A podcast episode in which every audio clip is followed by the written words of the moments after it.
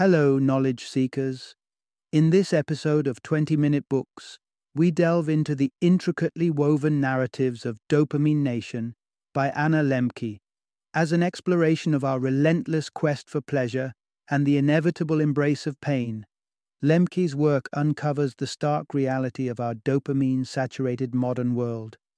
From addictive substances to the allure of the digital screens that dominate our daily existence, the book sheds light on the often unseen forces shaping our behaviors and thought patterns. Dr. Lembke, a prestigious figure in the field of psychiatry, brings her extensive experience as the chief of the Stanford Addiction Medicine Dual Diagnosis Clinic to the table.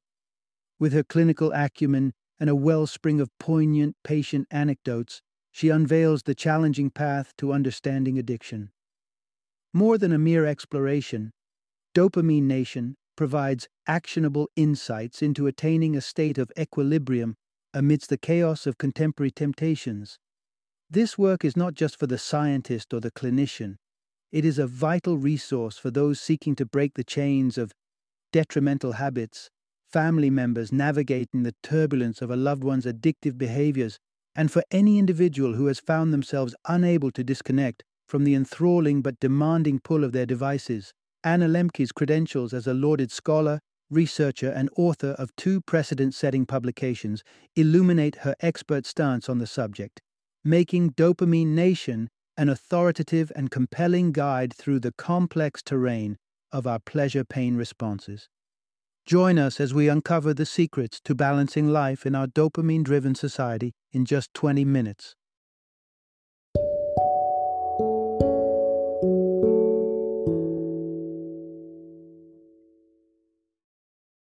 Dopamine Nation Finding Balance in the Age of Indulgence. Introduction Navigating the Tides of Temptation. Restore balance in a world of excess. Imagine standing in the midst of a vast ocean of choices, where every wave brings a tide of irresistible temptations, endless aisles of goodies, a universe of digital entertainment, and the seductive pull of instant gratification. This is the world we live in an endless feast where dopamine, our brain's beloved reward chemical, flows as freely as water. But what happens when the feast becomes a frenzy and we find ourselves lost in overindulgence? Dopamine, our internal thrill seeker, seeks out experiences that bring us pleasure, pushing us toward the things that excite and comfort us. But this pursuit of euphoria comes at a cost. When the dopamine surge fades, we're left craving more, just like the emptiness that follows a late night binge watch session or the sudden urge for another scoop of ice cream. Dopamine Nation dives deep into the intricacies of our brains and behaviors, merging scientific insights with real life stories of addiction. It empowers us with strategies to steer away from compulsive consumption and towards a more moderate way of life. Through this quest, you will discover the dominant role that compulsive overconsumption has claimed in our everyday existence, the delicate balancing act of pleasure and pain that plays out within our brains, and invaluable pearls of wisdom grounded in the recovery journeys of those who have battled addiction, guiding us towards equilibrium in our own lives. Join us on a journey to recalibrate our reward systems, to find joy not just in the highs, but in the serene waters of balance and self control. Part 1 A world awash with gratification turns us all into unwitting addicts. Envision the face of addiction. What do you see? Perhaps a haunting image of desperation, a life overtaken by the need for a fix, a scenario often relegated to the fringes of society, where the word addict conjures a predictable stereotype. But what if I told you that the gravity of addiction silently permeates through the fabric of our everyday lives? That it may nestle in the shadows of the most mundane activities. Addiction is the relentless tug toward a substance or action, be it narcotics, betting, love affairs, digital games, or relentless scrolling on social media, despite the damage it deals to oneself and one's circle. This overarching compulsion is not just isolated to the fringes, it could be lurking within anyone, from the businessman binge watching to escape the grind to the high schooler glued to her phone at the expense of her grades. And here's a confessional slice from the author, Anna Lembke's life. She herself grappled with addiction, finding an unlikely seducer in the pages of captivating romance novels. The pull was so strong that she'd sneak reads between her professional obligations. The key takeaway here is that, in these days saturated with stimuli, a silent plight has befallen us a widespread addiction to pleasure. Whether we're gripped by digital screens, spellbinding narratives, or the highs of chemical substances, our vulnerability to addiction proliferates with each readily available indulgence. The opioid crisis decimating the United States, it burgeoned from an overabundance of prescribed pain medications dispensed in the early 2000s. And as drugs surge in potency, take today's ultra potent marijuana, a stark contrast to its 1960s predecessor, our milieu of pleasure doesn't end with narcotics. Reflect on our food, laden with sugars and fats engineered to entice our taste buds, or technology's hypnotic allure with its infinite scroll and persistent pings beckoning our attention. Reality paints a grim picture. Addiction rates are soaring, and globally preventable causes like smoking, unhealthy diets, and sedentariness are the culprits in 70% of mortalities. Meanwhile, the disadvantaged grapple with an abundance of addictive distractions, void of meaningful engagement or wholesome opportunities. It's telling when the leading causes of demise among less educated, middle aged Caucasian Americans are overdoses, suicide, and alcohol related diseases. In the coming narrative, we'll delve into the paradox of our pleasure chase, the way it unassumingly ushers us into a world of pain. Part 2 The Paradox of Comfort. Escaping discomfort only deepens our discontent. Once upon a time, surgeons wielded their scalpels without a drip of anesthesia, propelling their patients through the agony of medical necessity. We believed pain was part of the healing journey. Fast forward to modern medicine, and we find a stark contrast. Today, doctors pledge themselves to a path of compassion that often entails numbing the sting of every ache and discomfort.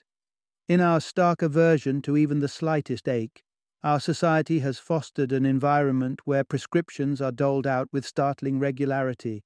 A quarter of Americans have a daily psychiatric medication routine. One in ten Americans finds solace in antidepressants. And the trend isn't contained within American borders. This pattern has gone global. Stimulants and sedatives have skyrocketed, their use eclipsing what our past selves could have possibly conceived. But here's the burning question Why, in an era marked by unprecedented liberty, wealth, and advancements, do we find ourselves mired in such a state of unease? The key insight is this our very attempts to flee from misery become the architects of that misery. The reality we seem desperate to escape isn't filled with life altering catastrophes. It's the smaller discomforts we can't seem to endure, ever ready to dull our senses with the first sign of tumult. When life's edges fray, we no longer sit with our disquiet. Instead, we chase distractions, hopeful entertainment might whisk us away from the doldrums of the now.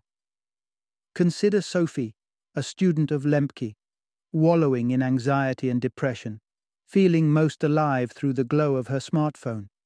Lembke posited that Sophie, in micromanaging her focus to evade her internal world, was inadvertently fueling her distress. The prescription allow for a simple, undistracted walk to class minus the usual auditory company. Boredom, while mundane, may well bear questioning about our purpose in life. It's in the quiet, without the noise, that thought can unfurl and flourish. Now, despite our fervor to shield ourselves from pain through medication or divine distraction within the pages of a novel, the discomfort seems only to amplify. Reports tell us that contentment among Americans waned from 2008 to 2018, and it's a trend not unique to America. Even nations held aloft by their wealth seem more ensnared by anxiety and depression than their humbler counterparts. The secret to this enigma is nestled within the core of our brain's circuitry, the delicate dance between pleasure and pain. In the upcoming narrative, we'll explore why the things that once sprinkled joy into our lives have lost their luster, leaving us wanting. Part 3 Chasing Bliss Only to Embrace Suffering. Let's follow the tale of Anna Lembke, who found herself entwined in the thrall of vampire romance fiction, devouring the pages of the Twilight Saga with increasing voracity. Yet, as she cycled through the series for the fourth time, the rapture she once knew dimmed to a ghost of its former delight. In pursuit of that waning thrill, she ventured deeper into the dark allure of vampire lore, a pursuit that reflects a profound neurological seesaw the pleasure pain balance. Consider this the ultimate buy now, pay later scheme. Yet instead of money, it's our brain's chemistry we're bartering with. Pleasure isn't a solo act, it's tethered to pain, sharing neural pathways that strive incessantly for equilibrium. Revel in a dopamine high, and your brain immediately labors to restore balance, only to overshoot into the realm of displeasure.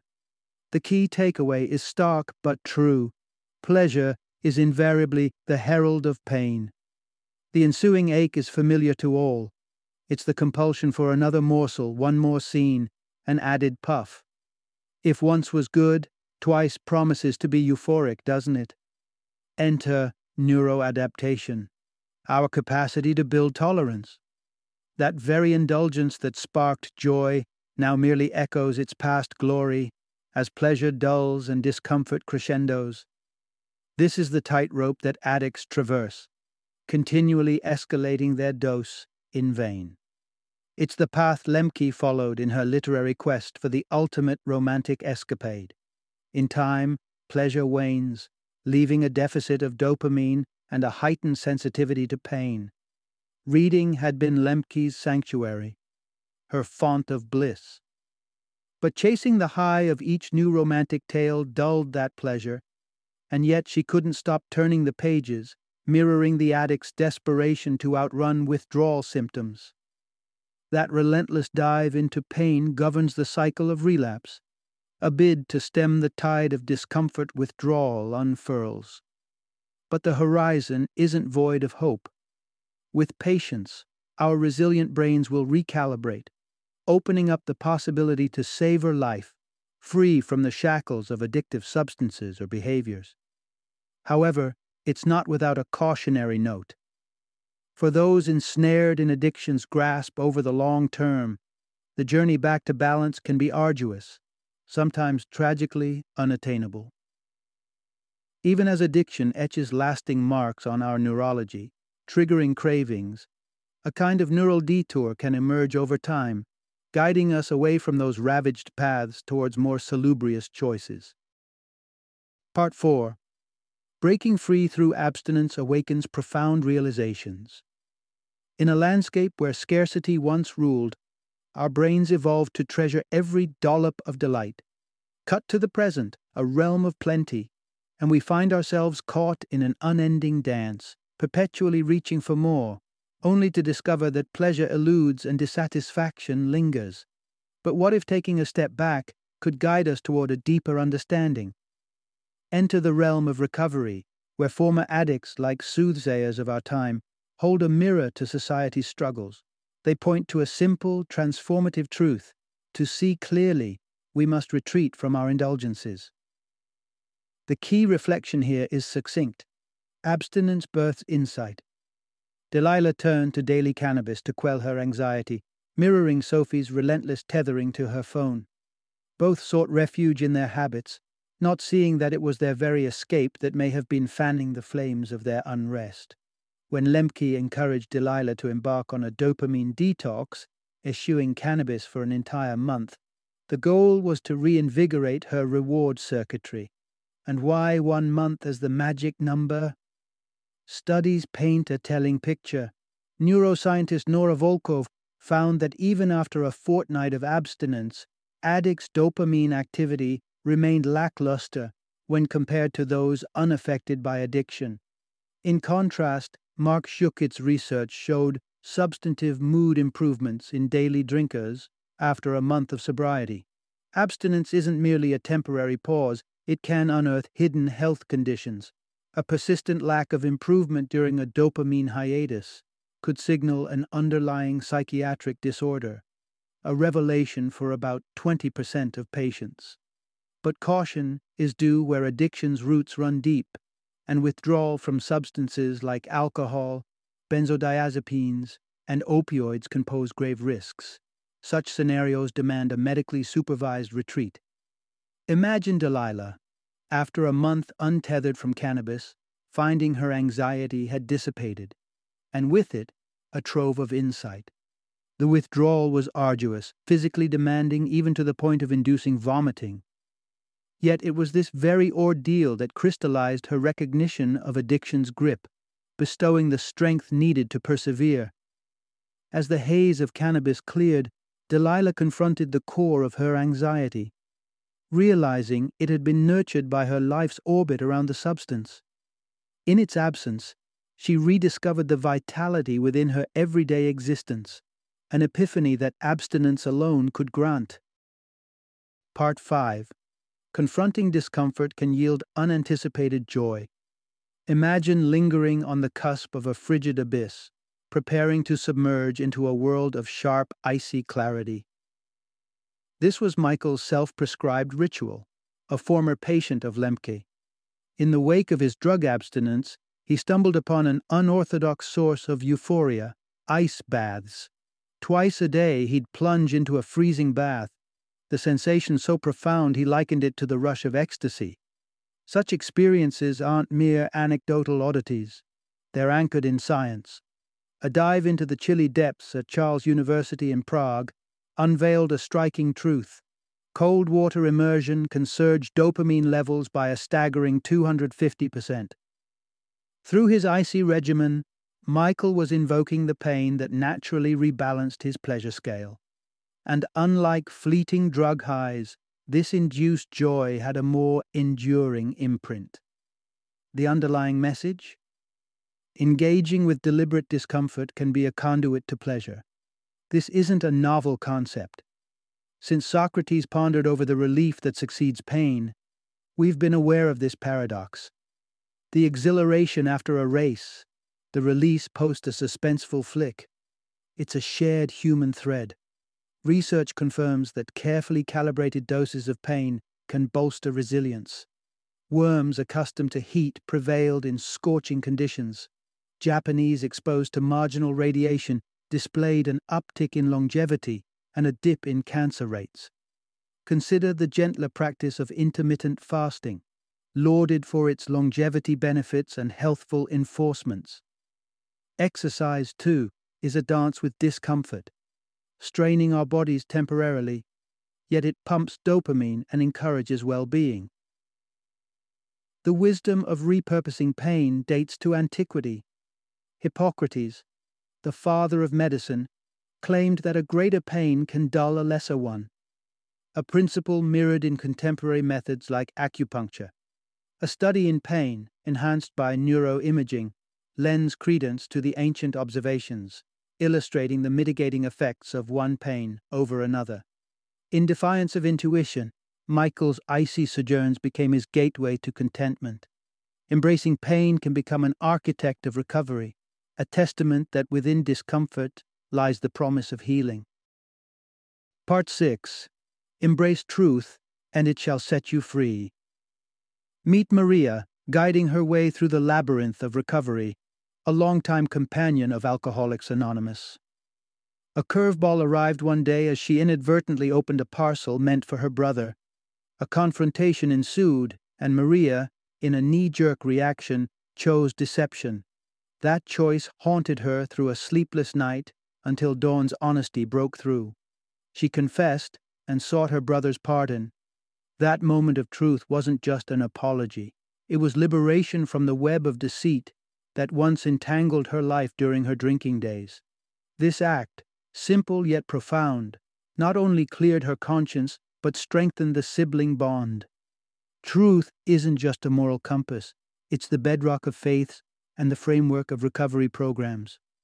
Resolute truth unlocks self awareness, it demands accountability, and it forges connections. This brings us to the cardinal insight truth is the key to our liberation, be it before a therapist, a confidant, or within the sacred space of confession. Vocalizing our truths casts our struggles in a fresh, revealing light. Our addictive tendencies often follow a script, a mindless path where desire eclipses consequence, where denial is the director. A fascinating Swiss study unveiled a curious link. A little nudge to the prefrontal cortex encouraged a surge in truth telling. This led Lembke to ponder Does unburdening our truth in return energize our prefrontal cortex, refining our emotional governance? Solid proof may elude us, but the wisdom of recovery resonates with a potent affirmation. In claiming ownership of our truth, we uncover and confront the depths of our compulsions. Honesty often arrives swathed in vulnerability, the fear of rejection its silent echo. But this raw disclosure of our imperfections carves a space for connection. In our flaws, others see their own reflections, and through our truths we gift them companionship. Intimacy, born from such shared truths, cradles us in security. When we're encompassed by the candid and trustworthy, we feel anchored, well placed within our community. The reassurance that comes from being understood and accepted lights the path to hope, nurturing our belief that, in the end, we stand on solid ground. Part 7 Channeling Shame into a Positive Communal Force. Shame, once a one dimensional marker of disgrace, has undergone a cultural evolution. We rightfully shun its damaging variants, slut shaming, body shaming, and the toxic call outs flocking on social media. Such negative shame can foster a vicious cycle of isolation and perpetuated missteps. Yet, shame need not be a pariah. It plays a pivotal role in the construction of community, signaling when we've overstepped societal lines. Within the realm of addiction, where missteps are often part of one's history, facing up to shame can be a common thread. But there's good news there exists a positive incarnation known as prosocial shame. It acknowledges our fallibility while emphasizing recovery and forgiveness. This approach doesn't exile individuals for their transgressions. Rather, it enfolds them in a collective understanding of our shared imperfection. The guiding principle is clear. pro social shame is the humble pie we need. Here's a glimpse at the sting of destructive shame. Laurie, battling with alcohol and overeating, turned to her church, a pillar in her life. In return, she received veiled rebuffs and was nudged into silence. At AA, however, Laurie found solace in an atmosphere steeped in candor and affirmation, a stark contrast to the exclusion she faced from her spiritual community. Prosocial shame reaps dividends. It nurtures humility and reinforces our ties to those who support us. Consider Lembke's mentor, an AA devotee. His journey through recovery, he states, was a passage of deshaming. Immersed in meetings where stories and struggles were exchanged freely, he realized his singular story was part of a collective narrative. The trail of fibs, the sorrow etched into his spouse's gaze, all these became catalysts for change. AA provided a means to confront his past and strive towards restitution. AA espouses the merits of scrupulous self examination, helping members to grapple with their shortcomings while invoking empathy for others.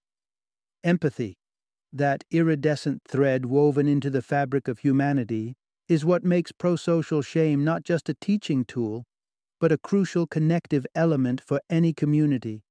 A reminder that a touch more compassion is something we can all benefit from.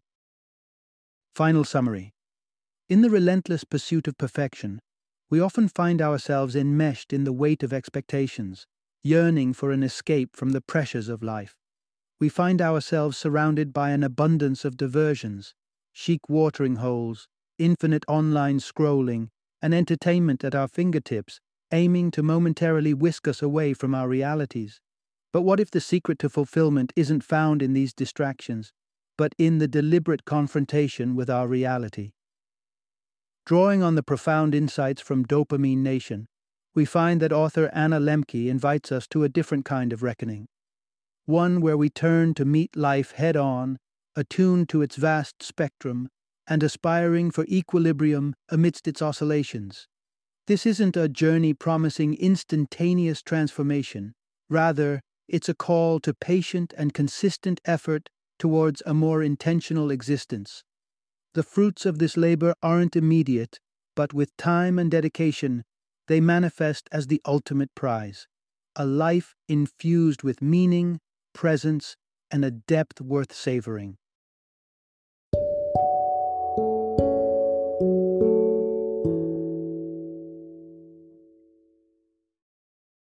Thank you for joining me today on this journey of learning and discovery as we explored the insights of another thought provoking book in our growing library of knowledge. If you've enjoyed our time together, please take a moment to follow our podcast, give us a five star rating, and share 20 minute books with other knowledge seekers. Your support truly means a lot. Don't forget to join me again in the next episode, where we will delve into another enriching book. Until then, happy reading and happy listening.